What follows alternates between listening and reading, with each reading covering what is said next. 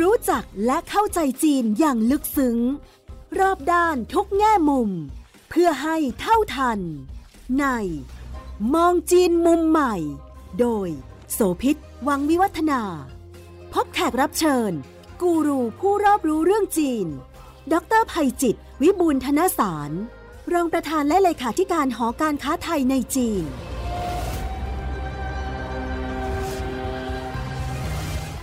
สวัสดีค่ะ ต้อนรับคุณผู้ฟังทุกท่านมาพบกับมองจีนมุมใหม่ ทางไทย PBS Podcast ค่ะ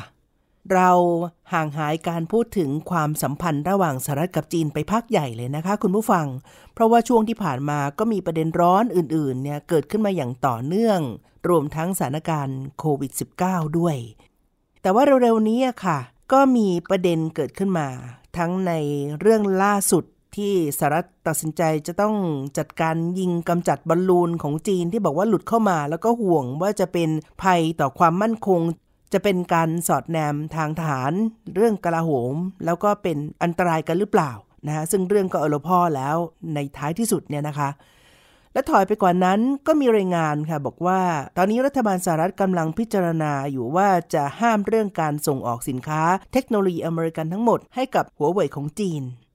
ก็ด้วยเหตุผลที่จะถูกกล่าวอ้าง เช่นเดียวกันคือเรื่องของความมั่นคง แล้วก็ห่วงเรื่องของการสอดแนมการถ่ายโอนเทคโนโลยีที่อาจจะทำให้สหรัฐเนี่ยเสียเปรียบรายงานตัวนี้ถูกพิจารณาว่ามีความเป็นไปได้ที่ฝั่งของทางสหรัฐกำลังตัดสินใจเนี่ยมันส่งผลสะท้อนถึง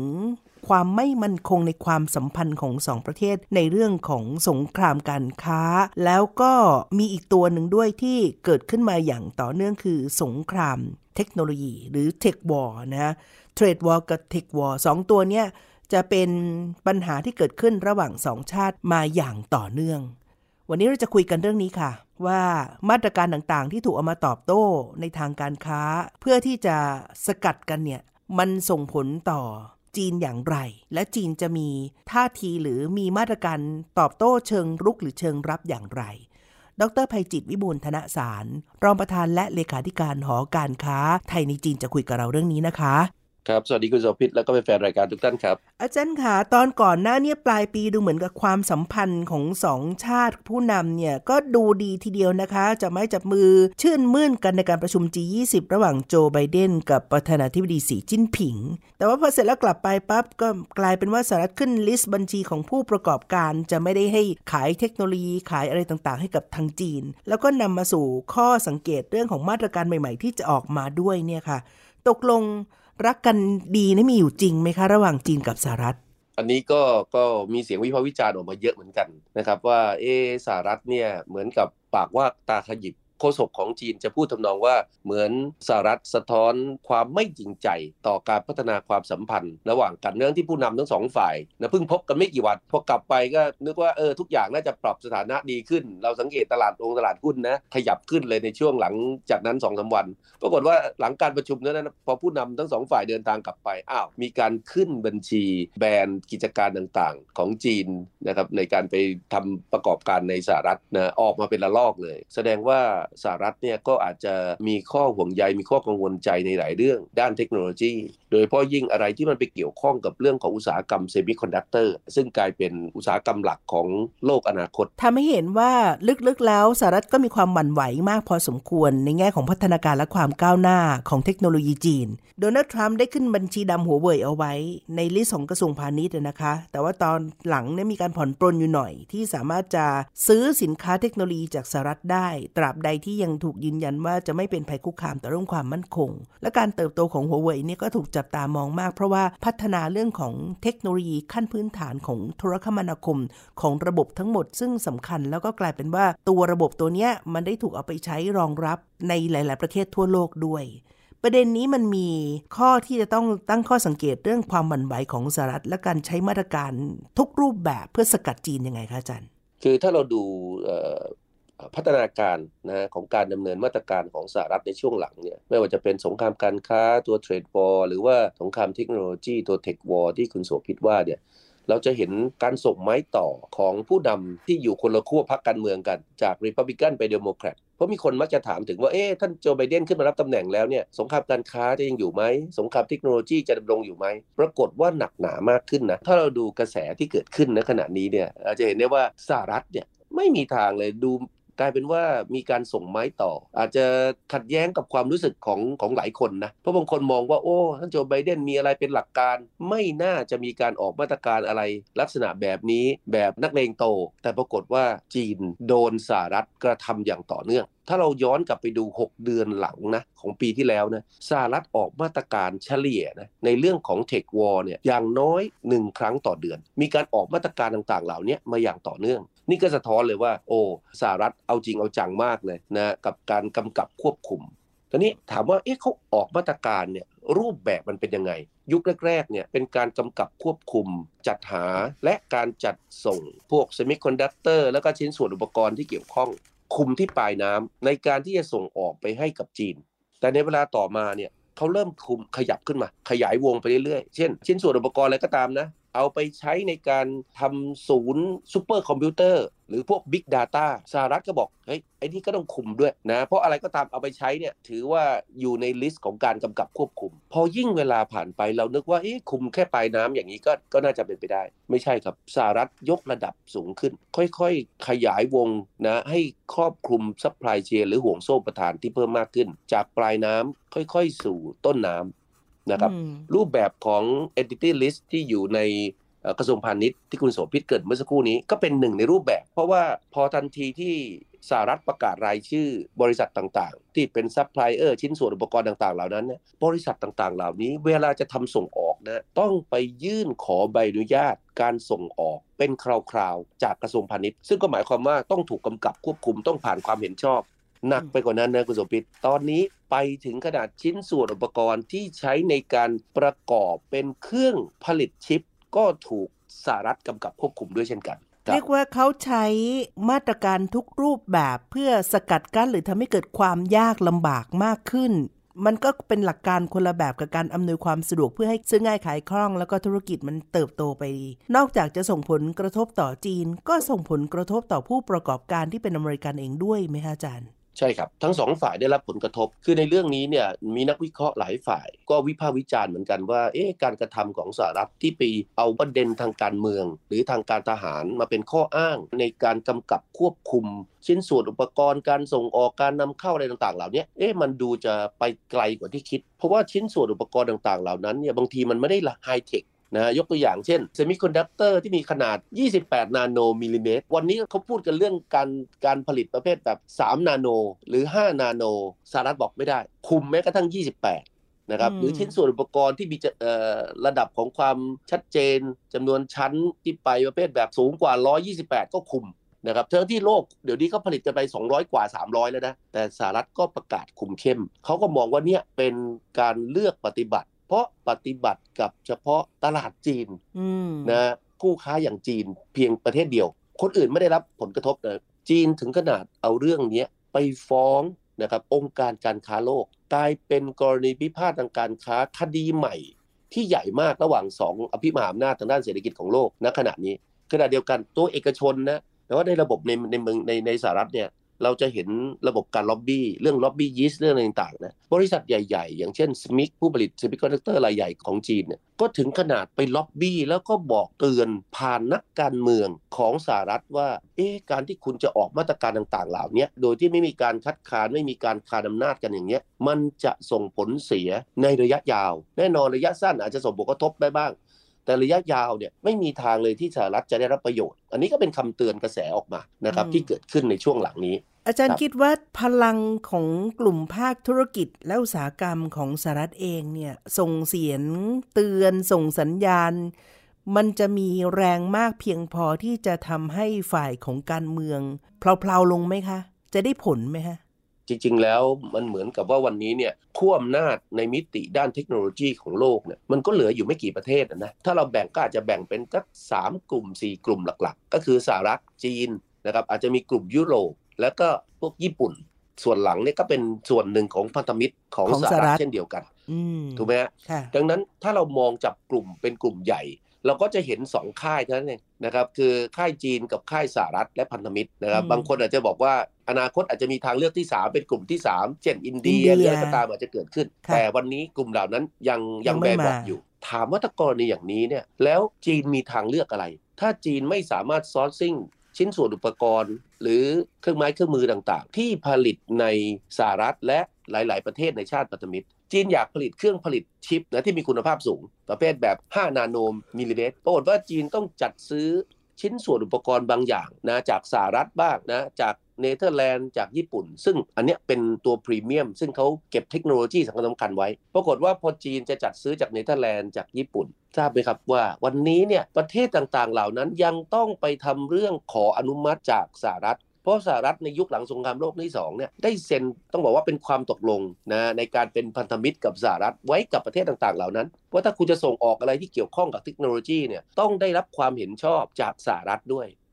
ปรากฏว่าสหรัฐแบนครับ ไม่อนุญาตให้เนเธอร์แลนด์หรือญี่ปุ่นแคนาดาขายชิ้นส่วนอุปกรณ์ต่าง ๆ เหล่านั้นให้กับจีน แคนาดาก็อาจจะเป็นเป็นอีกประเทศหนึ่งนะที่มีเทคโนโลยีในการผลิตชิ้นส่วนอุปกรณ์ในการผลิตเครื่องผลิตชิป มันก็ทำให้การพัฒนาของวงการเซมิคอนดักเตอร์โลกมันชะลอตัวลง เพราะว่าถ้าถามบอกว่าใครผลิตมากที่สุดจริง ๆ แล้ววันนี้เนี่ยจีนยังผลิตมากที่สุดนะแต่จีนผลิตเนี่ยมันเป็นตลาดกลางตลาดล่าง ถามว่าใครใช้มากที่สุด ก็จีนใช้มากที่สุด เพราะจีนเป็นโรงงานของโลก แต่จีนอยากจะยกระดับสินค้าของตัวเองให้ดีขึ้นนะให้มีคุณภาพสูงขึ้น แต่ปรากฏว่าชิปไม่เพียงพอ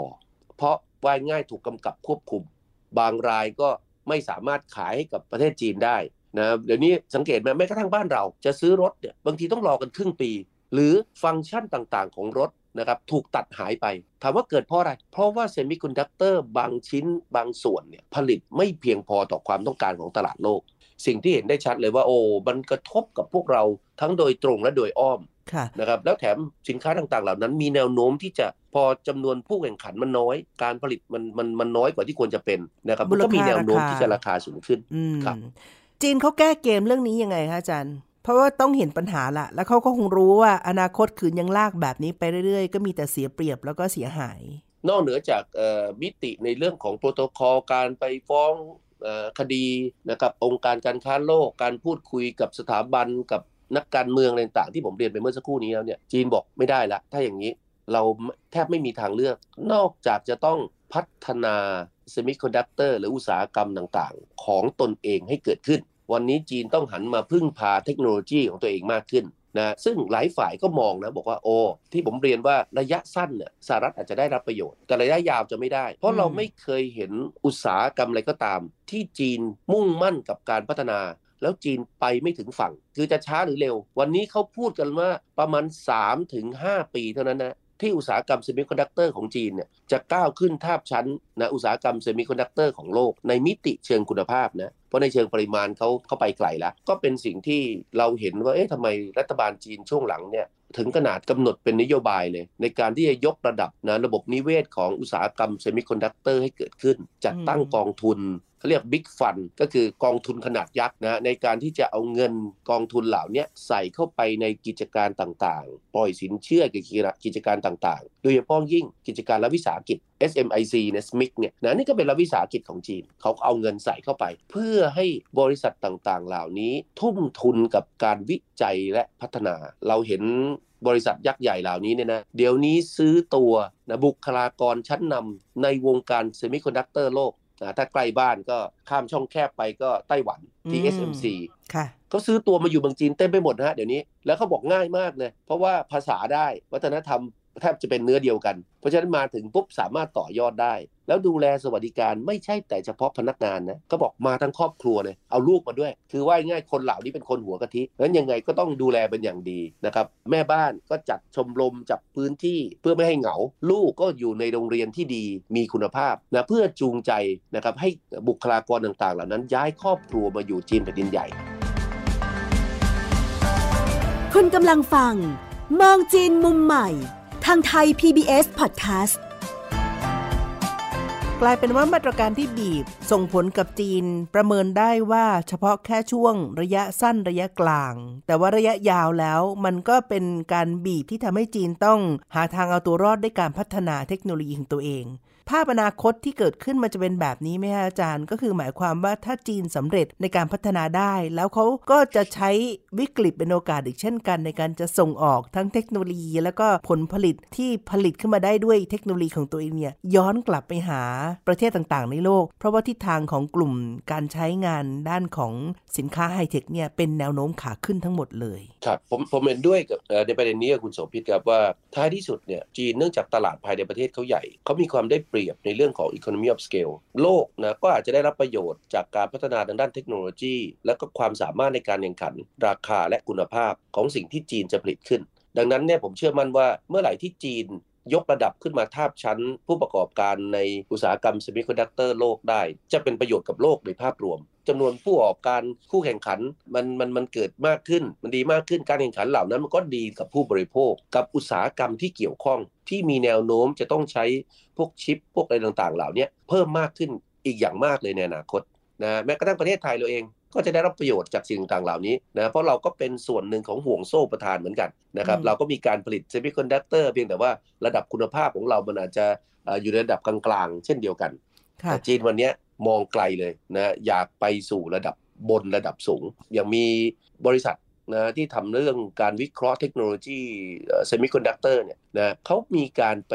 เขาบอกว่ามีคนไปซื้อเครื่องขุดเงินคริปโตจากจีนปรากฏว่าพอซื้อมาแล้วเนี่ยหลังจากเครื่องมันพังหรือไงไม่รู้นะเขาก็ไปถอดชิ้นส่วนต่างๆดู ปรากฏว่าไปตรวจพบชิปที่มีขนาด 7 นาโนนะฮะ 7 นาโนเลยนะครับ คือลงมาต่ำมากเลยของจีน ที่ผลิตโดย SMIC เทคโนโลยีคล้ายคลึงกัน เขาไม่ได้ใช้คำว่า copy นะเขาบอกคล้ายคลึงกันกับ TSMC ของของของที่ไต้หวันนะเช่นเดียวกัน ลักษณะแบบนี้มันจะเกิดขึ้น ก็คือจากเดิมที่สมัยก่อนจีนผลิต 28 นาโน 22 นาโน ขยับมาเรื่อยๆขยับลดต่ำลงเรื่อยๆ วันนี้เหลือ7อะเป้าหมายเนี่ยเขาจะไปถึงประมาณ 3 นาโนมิลลิเมตร ก็คือเหมือนที่ TSMC แล้วก็บริษัทชั้นนำของโลก พัฒนาขึ้นมาได้ในวันนี้ แต่ว่าภาพที่เราประมาณการว่าถ้าบีบมากๆเข้าจีนก็คงต้องหาทางออกช่วยตัวเองไปก่อนด้วยเนี่ยนะคะ ภาพเหล่านี้สหรัฐก็น่าจะเห็นเหมือนกัน แต่ว่าอาจารย์มองว่าท้ายที่สุดแล้วทั้ง trade war และสงครามการค้าและ tech war สงครามทางด้านของเทคโนโลยีเนี่ยมันจะไปสุดปลายตรงไหน หรือว่าสหรัฐมีปัจจัยเงื่อนไขของการเมืองในประเทศอะไรยังไงที่ทำให้ต้องมาเล่นเกมยื้ออย่างนี้ไปเรื่อยๆค่ะคือเราสังเกตดูแม้กระทั่งการยิงบอลลูนนะที่มันสักครู่คุณโสภิตเกิน มันเป็นภาพสะท้อนว่าการเมืองภายในประเทศของสหรัฐเองณขณะนี้เนี่ยนะครับมันกดดันให้ผู้นำนะหรือคนที่อยากจะลงเป็นแคนดิเดตแข่งขันชิงตำแหน่งประธานาธิบดีในอนาคตเนี่ยต้องปรับหรือเข้าสู่กลุ่มนะครับที่จะเป็นฐานคะแนนเสียงเอาใจกลุ่มต่างๆ เหล่านั้นมากขึ้น เพราะอะไรรู้ไหมจริงๆแล้วเนี่ยถ้าเราไปดูบอลลูนเนี่ยนะสัปดาห์ที่แล้วเนี่ยมีการตรวจพบบอลลูนแถวแคริบเบียน แถวอเมริกากลางแล้วนะว่ามันบินผ่านเข้ามาตรงนี้ แต่สหรัฐก็ไม่มี ไม่มีปฏิกิริยาอะไร รอจนกระทั่งมันลอย เพราะอันนี้มันลอยสูงมากนะโลกเคลื่อนตัวหน่อยมันลมมันพัดแรงหน่อย มันก็สามารถพัดหลงไปจุดต่างๆ ได้นะจนกระทั่งเข้าสหรัฐมาหลายวันสหรัฐถึงเริ่มออกข่าว แล้วก็เป็นช่วงเวลาเดียวกับที่แอนโทนีบลิงเคนจะเดินทางเยือนจีน วันที่ 5 วันที่ 6 กุมภาที่ผ่านมา ก็เลยถือโอกาสยกเลิกนะครับเพราะอะไรรู้ไหมเพราะริพับลิกันโจมตีในสภา บอกเอ้ยออบอลลูนมันลอยอยู่ตรงเนี้ยทำไมสหรัฐไม่ทำอะไรเลย เพื่อชิงฐานคะแนนเสียงของกลุ่มคนรักชาติว่าง่ายกลุ่มของทรัมป์เดิมที่ทรัมป์เคยสร้างเอาไว้เนี่ยถ้าถ้าเดโมแครตปล่อยเดโมแครตก็จะเสียฐานกลุ่มไม่ทำอะไรเลยนะกลุ่มต่างๆ เหล่านี้ไป ฐานคะแนนเสียงเหล่านี้ก็ใหญ่มากเลย เดี๋ยวนี้ใหญ่มากในในสหรัฐอเมริกา แล้วถามว่าจะเอาใครขึ้นมาเป็นว่าง่ายภาพเงานะของศัตรูรายใหม่นะครับดีเท่าประเทศจีนในยุคปัจจุบัน เพราะฉะนั้นทันทีที่บอลลูนนั่นก็ว่าง่ายยิงหล่นลงมาซะนะอย่างน้อยก็เพื่อบอกว่าให้เดโมแครตเดโมแครตหรือ โจไบเดนได้ทำอะไรแล้วนะทั้งที่กลายเป็นบอลลูนสำรวจสภาพอากาศ ซึ่งไม่ได้มีเทคโนโลยีอะไรเลย ผมยังบอกกับหลายคนบอกสมัยนี้เนี่ยถ้าเขาจะขโมยนะความลับเขาไม่ขโมยผ่านบอลลูนกันแล้ว มันล้าสมัยนะครับเขาไม่สู้ใช้ดาวเทียม หรือพวกใช้ติ๊กต็อกใช้หัวเว่ยอย่างนี้ผมจะเชื่อมากกว่านะครับว่าเออจีนอาจจะมีความต้องการในการทำเหล่านั้น แต่บอกใช้บอลลูนสำรวจสภาพอากาศสำหรับผมแล้วเป็นเรื่องล้าสมัยมากนะครับในยุคปัจจุบันครับทีนี้ถ้าเปรียบเทียบสถานการณ์การการเมืองของสองประเทศก็เห็นความต่างอยู่นะคะเพราะว่าการเมืองในจีนตอนนี้ถือว่านิ่งและในแง่ที่สีจิ้นผิงสามารถจะคุมอำนาจ ทั้งการทหารทั้งกลาโหม ทั้งในส่วนของภาคพลเรือน ในส่วนรัฐบาลเนี่ยได้ต่อเนื่องยาวๆเลย แต่ฝั่งของสหรัฐเองกำลังเป็นช่วงเวลาของการจะต้องเตรียม เพื่อเข้าสู่การเลือกตั้งในรอบหน้า ตัวนี้มันเป็นปัจจัยที่อยู่เบื้องหลังที่มีผลต่อเรื่องของการวางท่าทีความสัมพันธ์ระหว่างประเทศของสองชาตินี้ยังไงคะอาจารย์ครับคือถ้าเราดูเนี่ยผมคิดว่าวันนี้เนี่ยสหรัฐดูจะร้อนรนแล้วก็ตื่นตระหนก หรือบางคนอาจจะเห็นเราผมเห็นภาพการ์ตูนนะ นะก็ใช้เหมือนกับเป็นกระต่ายตื่นตูมกับเรื่องบางเรื่องมากเกินไป แม้กระทั่งในเรื่องเซมิคอนดักเตอร์ที่เราคุยกันเนี่ยนะเราเห็นการออกมาตรการอะไรบางอย่างที่มันมันไปไกลมากเรื่องที่ชิ้นส่วนอุปกรณ์ต่างๆ เหล่านั้นเนี่ยมัน low-tech แล้วสำหรับโลกปัจจุบัน มันสามารถหาซื้อที่อื่นได้แล้ว ผมก็ไม่เข้าใจว่าสหรัฐจะไปกำหนดนะมาตรการในการกำกับควบคุมสิ่งต่างๆ เหล่านั้นทำไมกรณีตรงนี้เนี่ยผม คิดว่าภาพที่ชัดเจนมากเลย จีนในช่วงที่ผ่านมาใช่ไหมมีการประชุมสมัชชาใหญ่พรรคคอมมิวนิสต์เมื่อกลางเดือนตุลาคม ท่านสีจิ้นผิงได้รับการต่อเทอมสามละเดี๋ยวมีนาคมนะจะมีการส่งไม้ต่อในตำแหน่งนายกรัฐมนตรีนะครับจากท่านหลี่เค่อเฉียง ไปยังท่านหลี่เฉียงนะอันนี้จะจำง่ายหน่อยนะครับซึ่งแน่นอนการเมืองภายในของจีนนิ่งมาก ยิ่งตอนหลังเนี่ยเขาปลดล็อกคลายล็อกเกี่ยวกับเรื่องของนโยบายโควิดเป็นศูนย์แบบพลวัต แล้วก็ประสบความสำเร็จเป็นอย่างดีเนี่ยวันนี้ที่เมืองจีนไม่พูดกันแล้วนะเรื่องโควิด สื่อเสอไม่มีการออกข่าวแล้วเรื่องโควิด ทุกคนกลับมาใช้ชีวิตตามปกติ เศรษฐกิจพลิกฟื้นอย่างรวดเร็ว ในขณะที่สหรัฐเนี่ยจะมีการเลือกตั้งในสองปีข้างหน้า ตอนนี้ต้องเริ่มดูละใครจะมาเป็นแคนดิเดตในการชิงตำแหน่งเพื่อเป็นแคนดิเดตของพรรคเพราะฉะนั้นการหาเสียงเนี่ยในสหรัฐจะรุนแรงมากขึ้นจากนี้นะครับแล้วอย่างที่ผมเรียนไปอะจีนเงาทะมึนนะครับที่หลายคนอยากหยิบขึ้นมา นะครับเป็นเป้า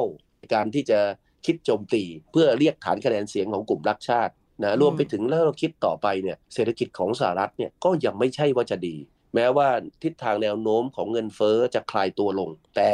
อาจจะนำไปสู่ปัญหาใหม่นะของการชะลอตัวด้านเศรษฐกิจ คือเศรษฐกิจมันจะไม่โตนะครับซึ่งอันนี้ก็เป็นความท้าทายเหมือนกันของรัฐบาลปัจจุบัน โดยเพราะยิ่งท่านโจไบเดนถ้าจะลงแข่งขันชิงชัย